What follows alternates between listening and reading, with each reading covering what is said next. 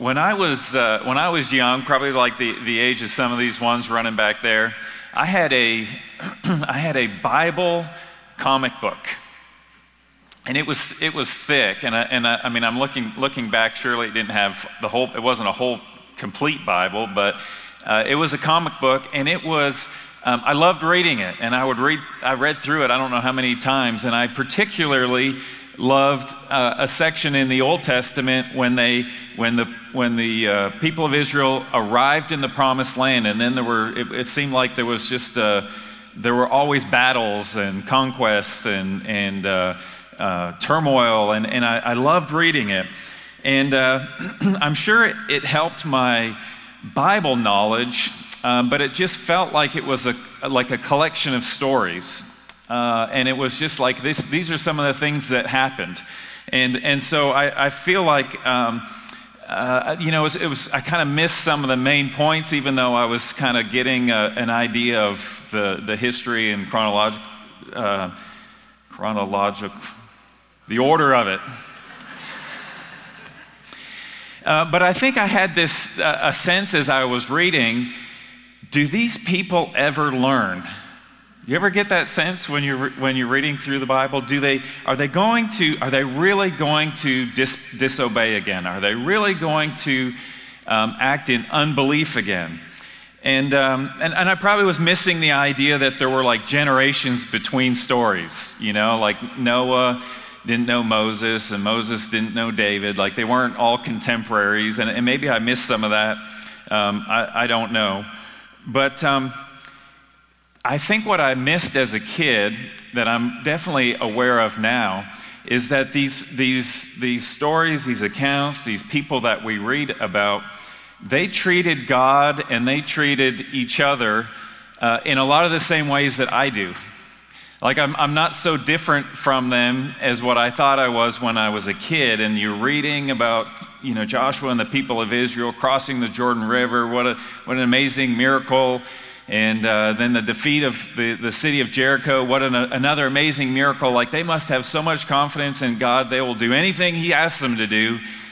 And then we get to today's uh, chapter, chapter 7 in the book of Joshua. So I, I, th- I think I, I, looking at it, I was like, how could they be that way? And now when I read it, I can see myself in, in it a lot more than, than I used to. Um, I think the other thing that I missed probably was was the fact that as we go through the Old Testament, we are learning about the character of God. We're learning about ourselves, one, we're learning about the character of God at the same time. And that's what, we're, what I've been trying to do as we've been in the book of Joshua here for the last few weeks.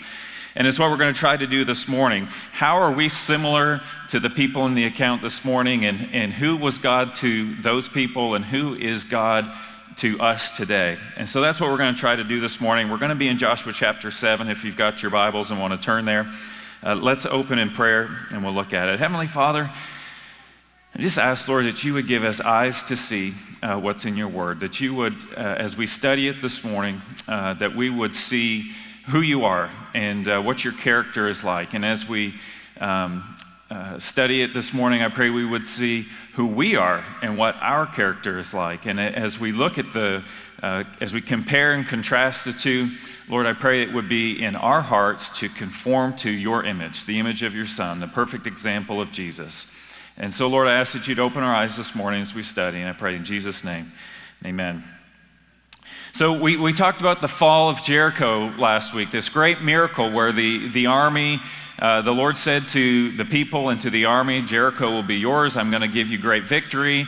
And then they didn't even get to fight a battle. They just they walked around the city once a day for seven days, and on the for excuse me for six days. On the seventh day, they marched around seven times.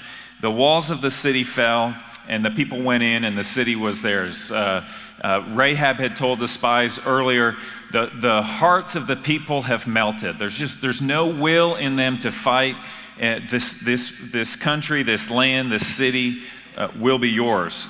Um, we, we looked back into the book of Deuteronomy um, for some understanding as well that God wasn't giving the people of the land of Canaan because they were so good and they deserved it, but he was bringing judgment on these people, and uh, the, the people of Israel were receiving a blessing. It was more about God fulfilling his promises than it was about the people of Israel getting something that they deserved.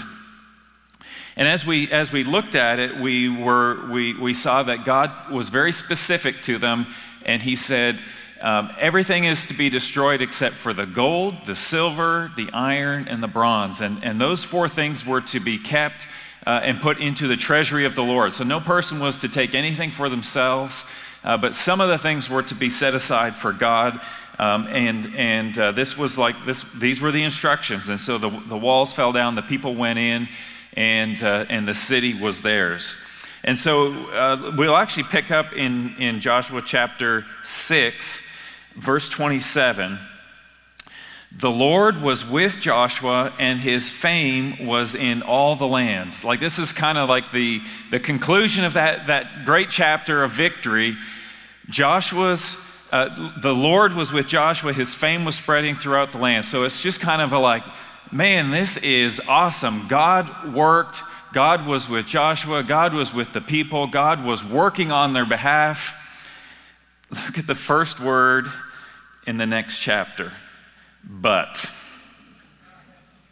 Now, there's some buts in, in Scripture that you know you get to and you read, and it's like it's, it's awesome. And, and, and it, I think of Ephesians chapter 2 uh, where it talks about uh, talking about us that we were dead in our sins that we were living according to our own passions that uh, the world had its grip on us that we were following um, after the uh, whatever desire we wanted. We were children of wrath and then it says but god rich in mercy and full of love made us alive with christ. And so this is like the total opposite feeling the Lord was with Joshua, the Lord was with the people. There was a great victory, but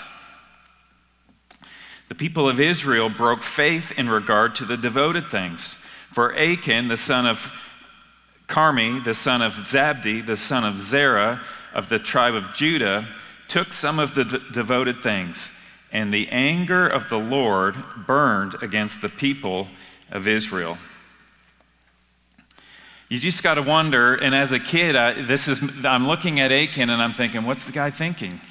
Like God is like doing all these great things. How could he go against what God asked him to do?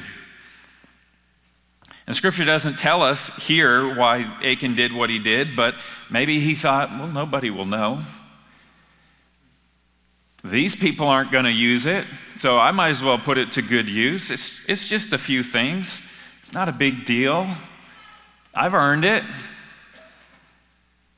I don't know if that's what Achan was thinking. I know that that's what I'll think when I want to excuse something that I want to do and I know that I shouldn't do. We're going to come back to, to Achan.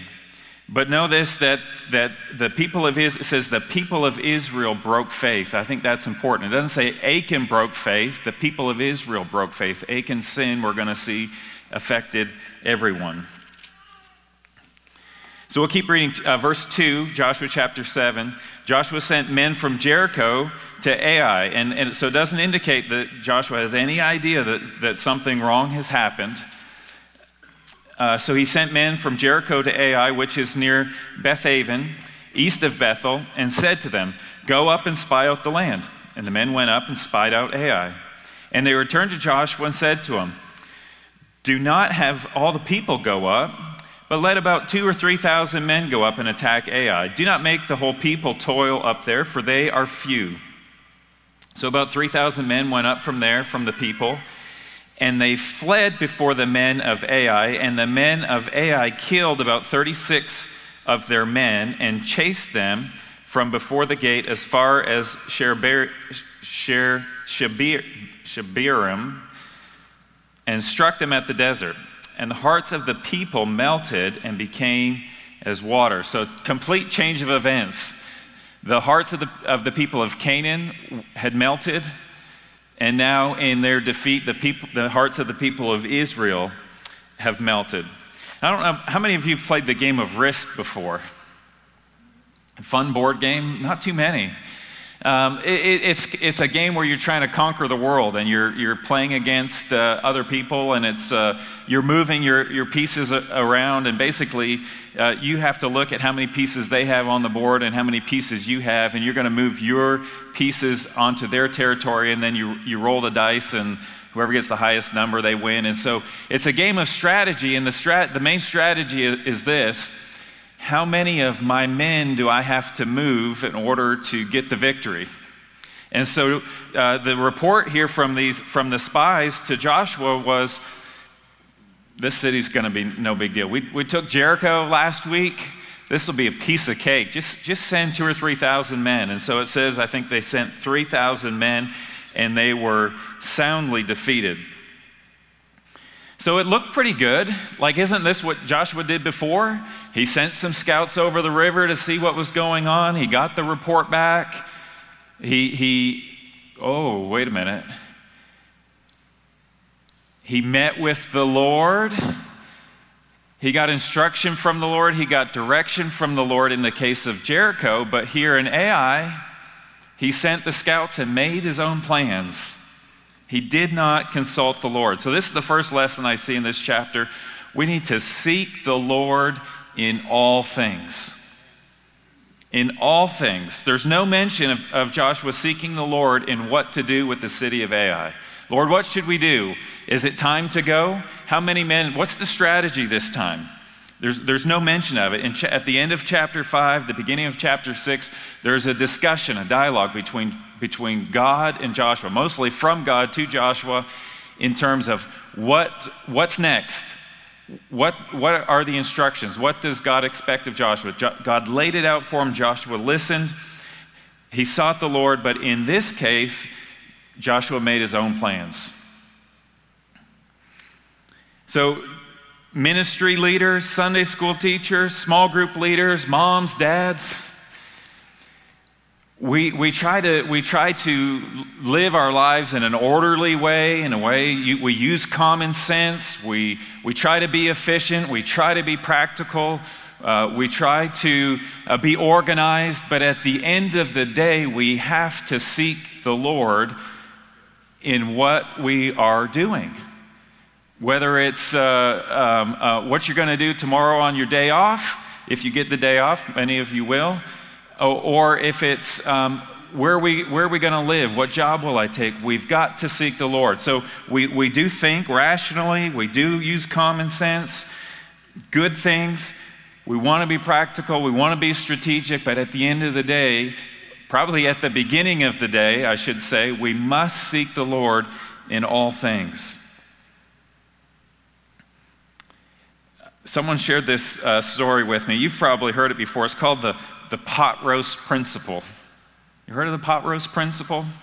So, a young girl um, was watching her mother prepare the Sunday pot roast. And the mother cut the ends off of the pot roast, put it in the pan, and stuck it in the oven. And she said, Mom, why do you cut the ends off before you put it in the pan? And the mom said, Well, I don't know why. I don't know. That's what my mom did. So go ask your grandma. She's the one that taught me how to do it. So she went to her grandma and said, Grandma, why do you cut the ends off the pot roast? And she said, Well, I don't know. That's what my mom always did. You'll have to ask your great grandma. So she went and said, Great grandma, why do, why do you cut the ends off the pot roast? And she said, Oh, well, when we were first married, we just had a small pan and the pot roast didn't fit.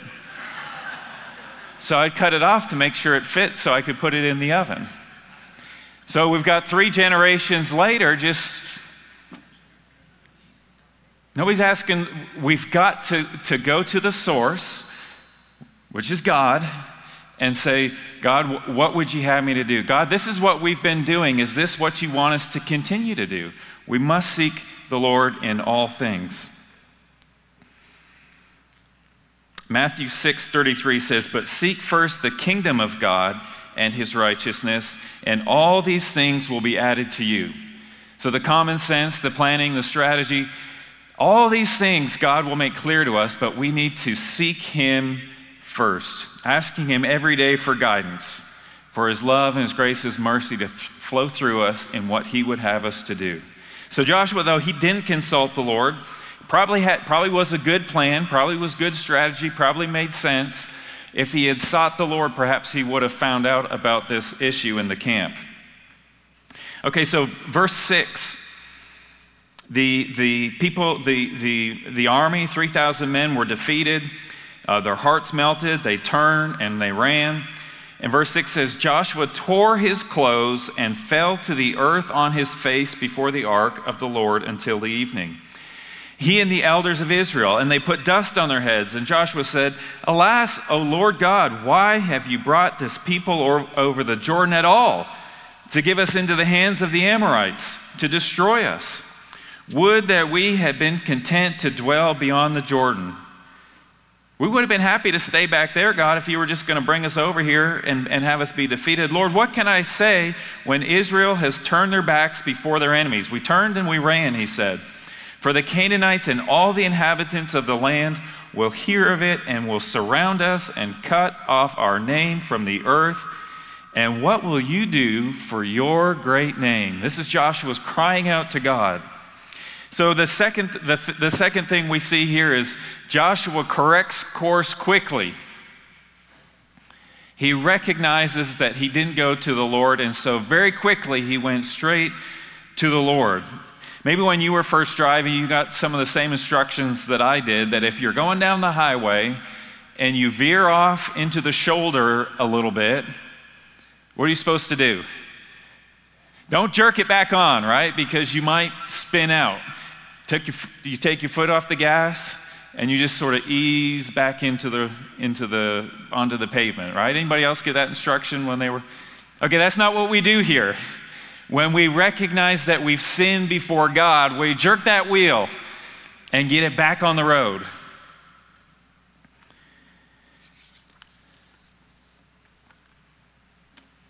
And uh, you know, I said you, you when we get off track. That's the, I think that's the phrase I use. When we get off track a little bit. When I say when we get off track, I mean when we have sinned against the Almighty Creator of the universe. We just we would like to soften it a little bit. Say we're just off track a little bit. No, if we're in sin, we want to jerk that wheel and get it back on the road.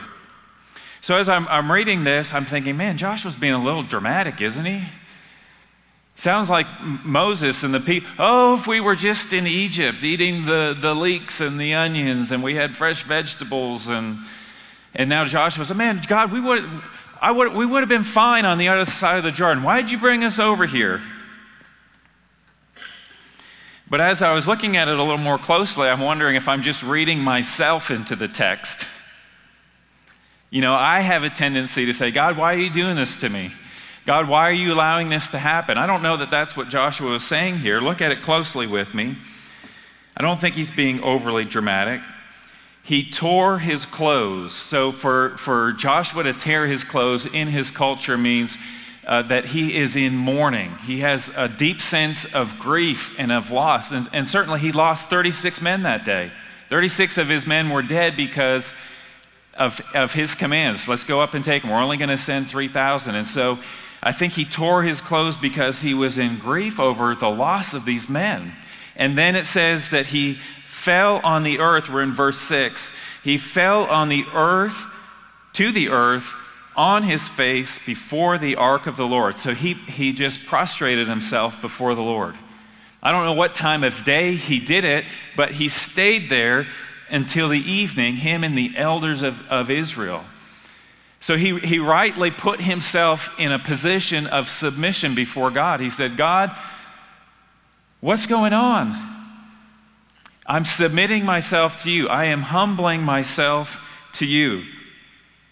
Him and the leaders of the people. And then the question here, when he says, God, we would have been content over there. Why'd you bring us over here only to be killed?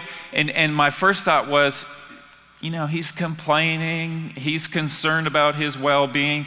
But when we read it right to the end, Joshua recognizes that his well being and his success reflects on his God. He says, We'll be cut off in verse 9. Our name will be cut off from the earth, and what will you do for your great name? God, this is, we represent you. And if, and if, and if we're defeated on earth, does that mean you're defeated in heaven? Certainly it doesn't mean that. We don't want people to think that that's what that means. God, act on our behalf for your name's sake. So he wasn't so much concerned for himself and for his, the people, although he was. He, I think he tore his clothes in grief, but he was concerned for the reputation of God. And so when we, when we find ourselves in sin, we've got to jerk the wheel, get back on track, and to submit ourselves and humble ourselves before God. And this is when God reveals to, to Joshua the sin of Achan. Verse 10 says, The Lord said to Joshua, Get up, why have you fallen on your face? Israel has sinned. God says, The reason that you were defeated is because you have sinned. They have transgressed, transgressed my covenant, having a hard time with words this morning that I commanded them. They have taken some of the devoted things. They've stolen and lied and put them up with their own belongings. God says, These are the basic things that I, that I told you not to do. They've stolen, they've lied, they've gone against what I've asked them to do. Therefore, the people of Israel cannot stand before their enemies. They turn their backs before their enemies because they have become devoted for destruction. I will be with you no more unless you destroy the devoted things from among you. That's a significant statement that God's making to the people of Israel. If this is how you're going to be, I will be with you no more. This is, the, this, is, this is God speaking from his character of holiness. He will have nothing to do with, with sin. So he says, Consecrate yourselves Consecrate the people, tell them to consecrate themselves for tomorrow. For thus says the Lord God of Israel There are devoted things in your midst, O Israel. You cannot stand before your enemies until you take away the devoted things from among you. In other words, if you're going to stand and represent me, you can't do it until you've taken care of the sin that's, that's within the camp. In the morning, you'll be brought near, um, you shall be brought near by your tribes and the tribe that the Lord takes away by lot shall come near by clans, and the clan that the Lord takes will come by households, and the household that the Lord takes uh, will come man by man. And he who is taken with devoted things shall be burned with fire, he and all that he has, because he has transgressed, transgressed the covenant of the Lord, and because he has done an outrageous thing in Israel.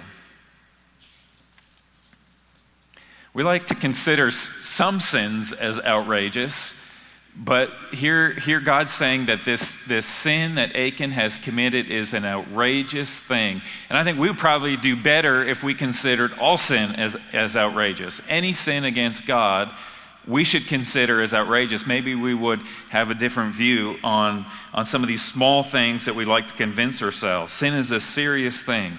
We would like to say, oh, not a big deal. Uh, I deserve a break today. I think that's a commercial for something. Little bit won't hurt, but sin is an outrageous thing. So God revealed two things to, to Joshua. Um, he said, Someone has violated my commands, and uh, this person will be stoned for his sin.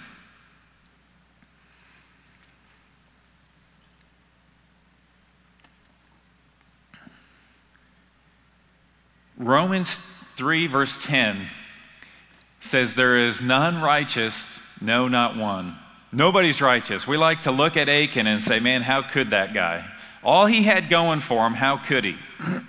There's none righteous, no, not one. Romans 3:23, for all have sinned and fall short of the glory of God. In some way, all of us this morning are like Achan. We have all sinned before God.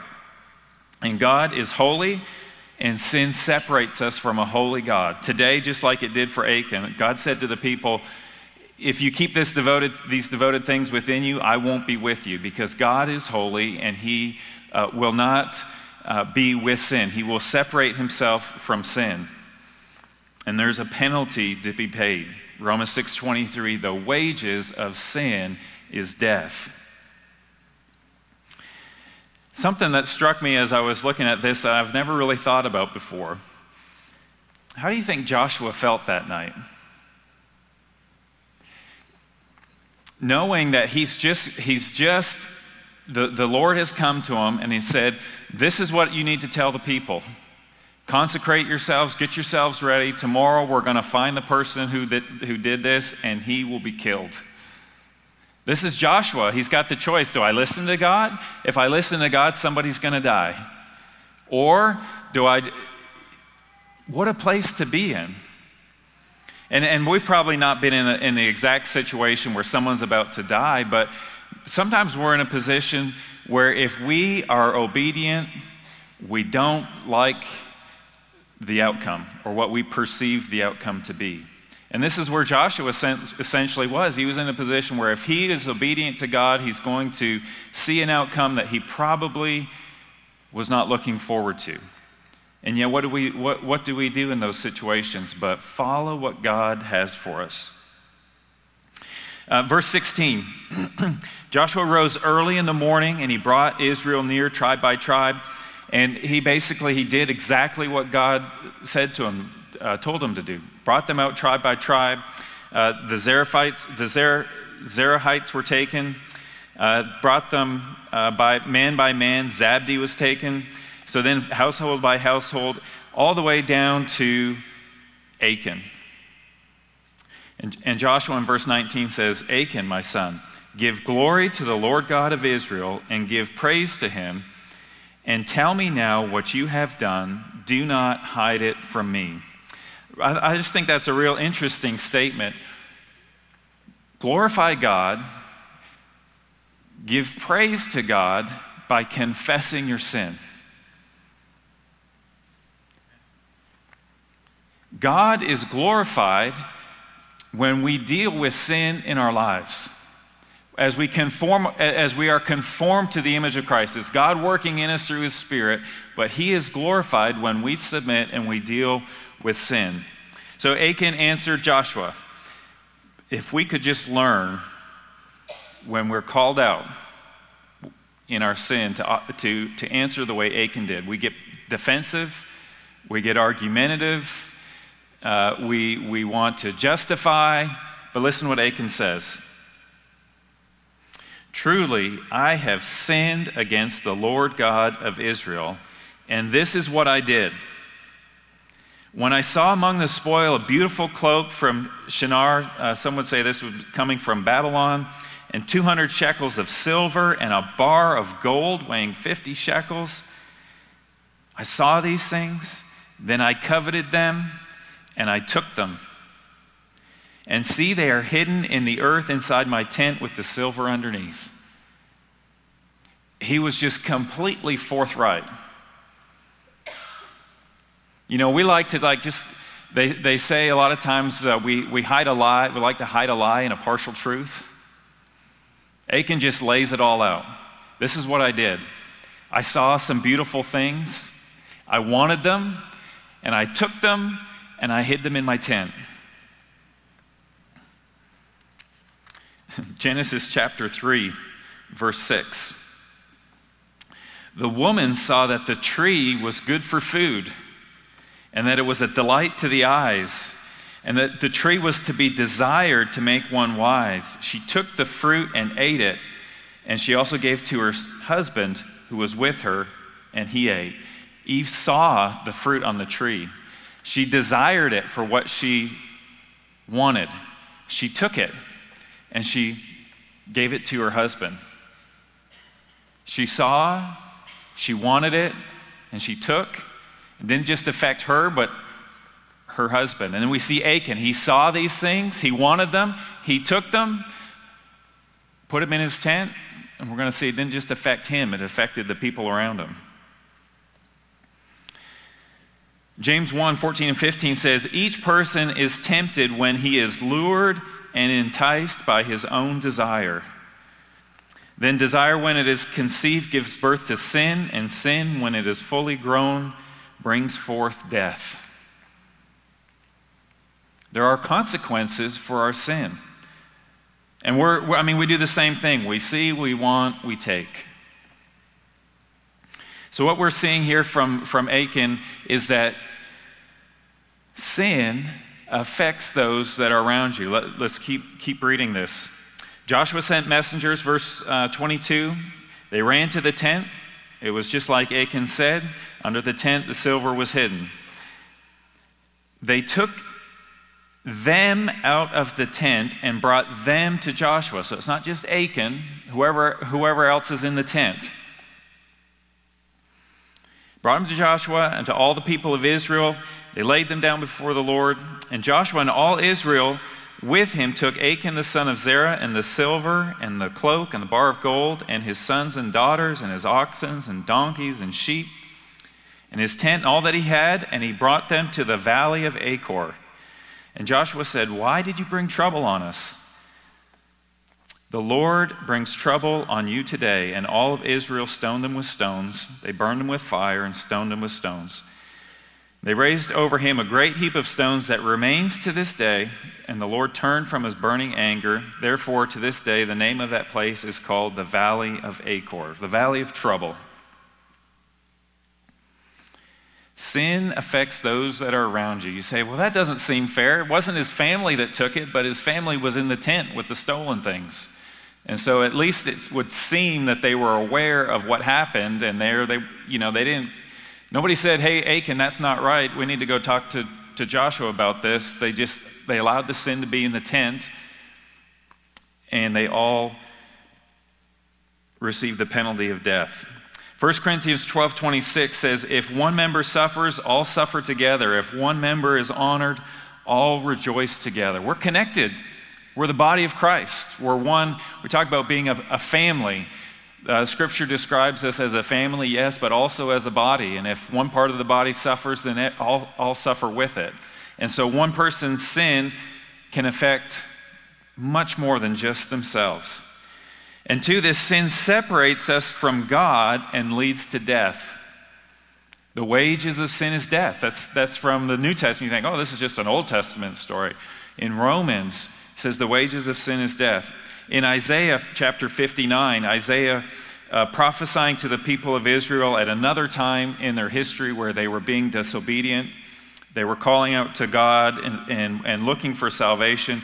And Isaiah said to him, Behold, the Lord's hand is not shortened that it cannot save, his ear is not dull that it cannot hear. It's not that the Lord can't do something for you, but your iniquities have made a separation between you and your God, and your sins have hidden his face from you so that he does not hear.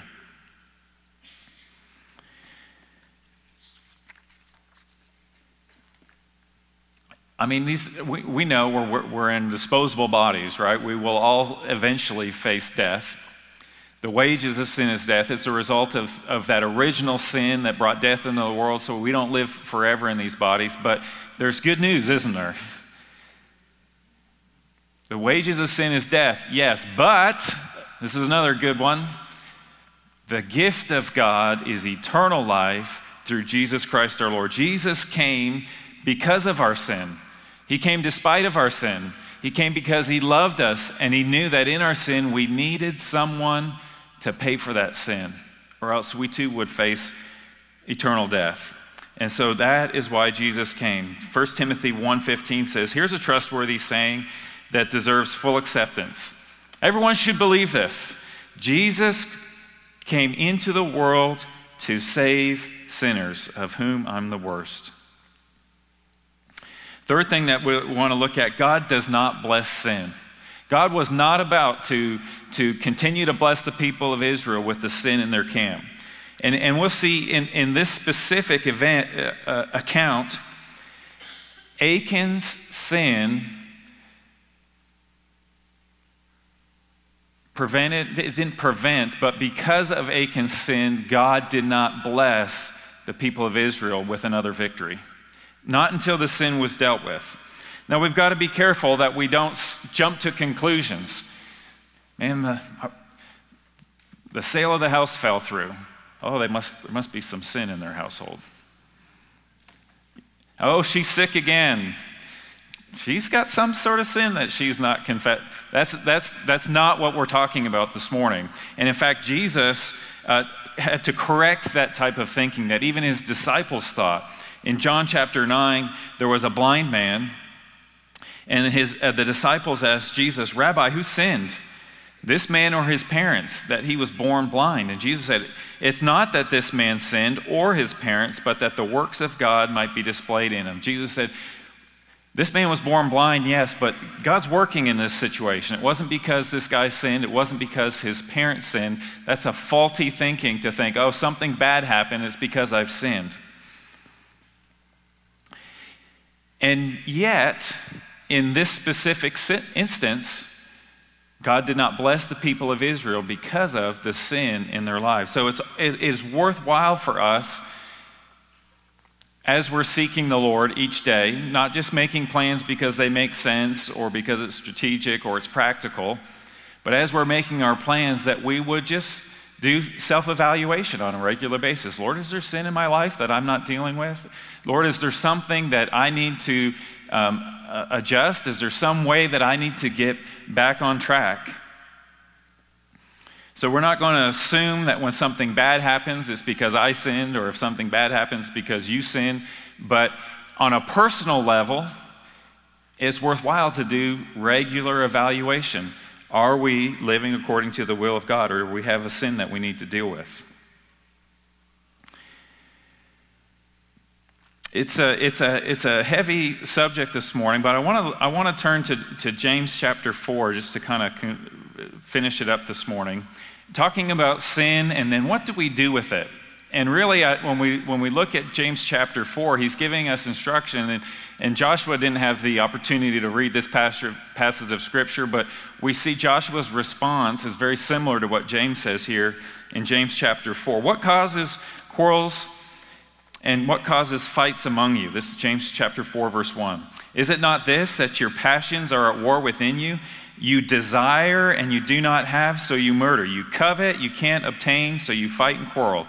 You do not have because you do not ask. You ask and you do not receive because you ask wrongly to spend it on your passions. So James is saying, look, we, we all have these desires. We have passions. We want things. We, it's like Eve and it's like Achan. We see, we want, and so we take, or we wish we could take.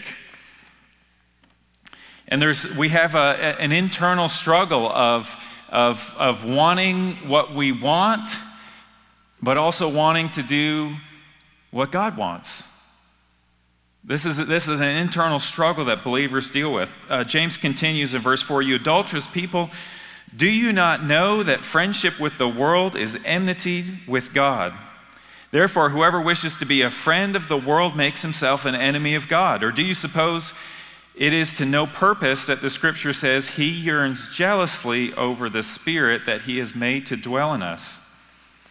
When we just give in to these our desires and our wants and we act selfishly, we, we act without regard for, for God, we act without regard for uh, other people around us and we just prioritize ourselves and what we want and what we desire, we are putting ourselves at enmity or, or against God. We are separating ourselves from God. And that's not what God wants. We are separated, yes, because God is holy. That's his character. He's just. That's part of his character.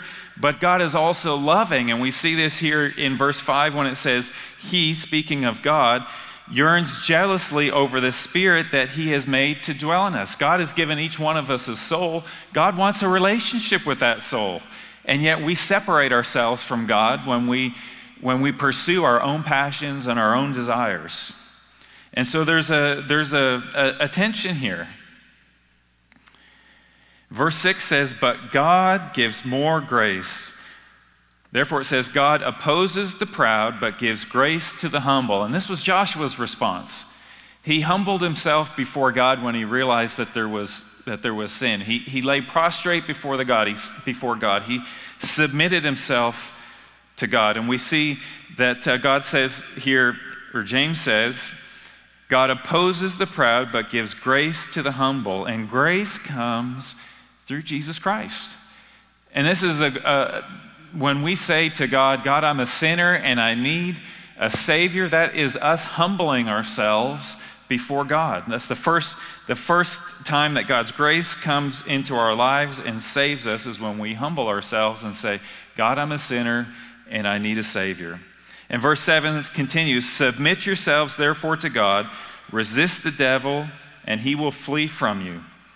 Draw near to God, and he will draw near to you. It's not God that separates us from him, we separate ourselves from God when we sin. And it says, draw near to God.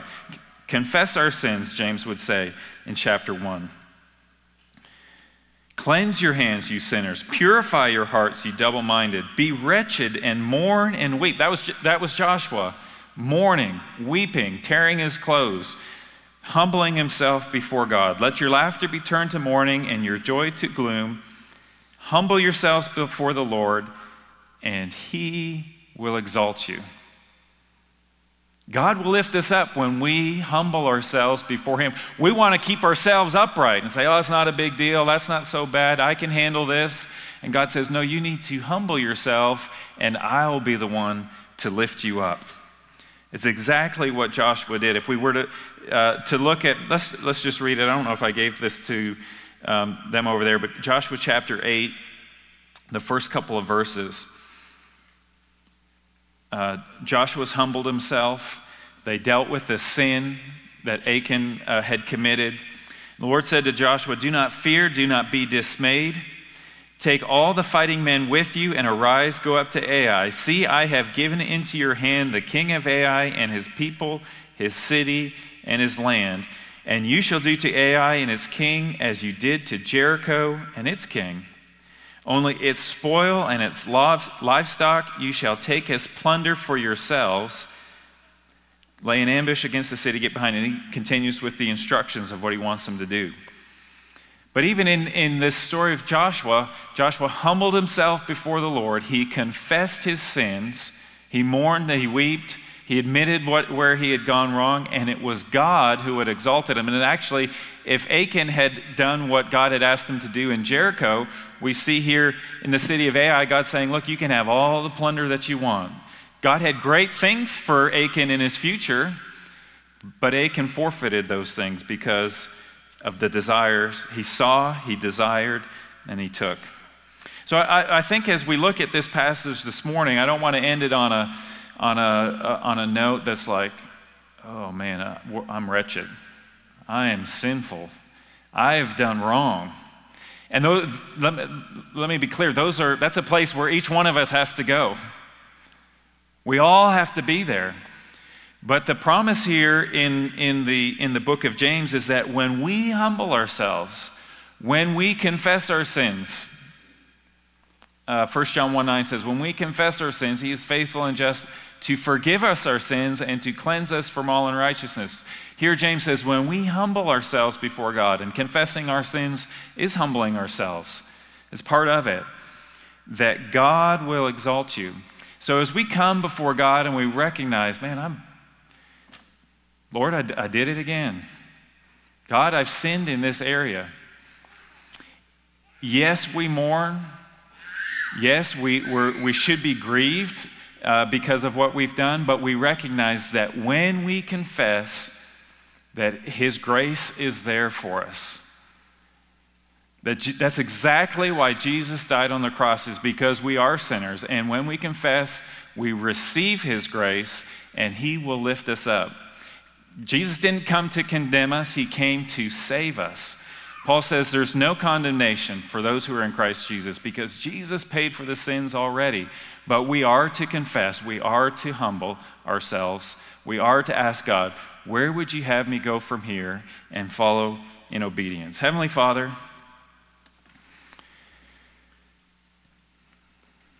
when, when we read a chapter like uh, Joshua chapter 7, it should be somber.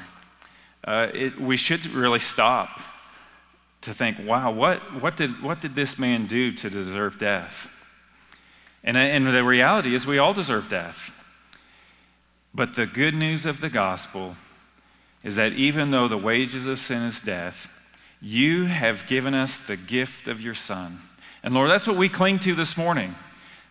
It's not because of the righteous things that we've done, but you have saved us because of what Jesus has done. And so we don't, we don't do and we don't strive and, and we don't uh, make this great effort to please you because you are pleased with the sacrifice of your Son. And so, so, Lord, I pray that each one here this morning would, would cry out to you and say, Lord, I'm a sinner. Thank you for sending Jesus to die in my place. Perhaps there's those uh, who have, have cried out to you like this uh, in the past, and as believers, we come to you and say, Lord, we thank you for your salvation. Lord, you're revealing to me this sin in my life, and I confess it as sin. Lord, I pray that we would be like Achan and we would just be honest with you to, to admit where we've been wrong, realizing that there is this promise of grace and forgiveness when we cry out to you. Lord, thank you for sending your son Jesus. Thank you for forgiving us when we sin. Lord, I pray that um, when we receive this forgiveness, when we uh, receive this grace that we don't deserve, when we receive your mercy, uh, that we would just be excited to tell other people who are sinners and who are apart from you the grace and the love and the mercy and the freedom that's available in you. Lord, would you work in our hearts so that we would be in a proper position of humility and submission before you, that we would be looking to you each and every day, not just trusting in our human wisdom, but that we would be putting our faith and our trust in you for all aspects of our life. I pray this in Jesus' name. Amen.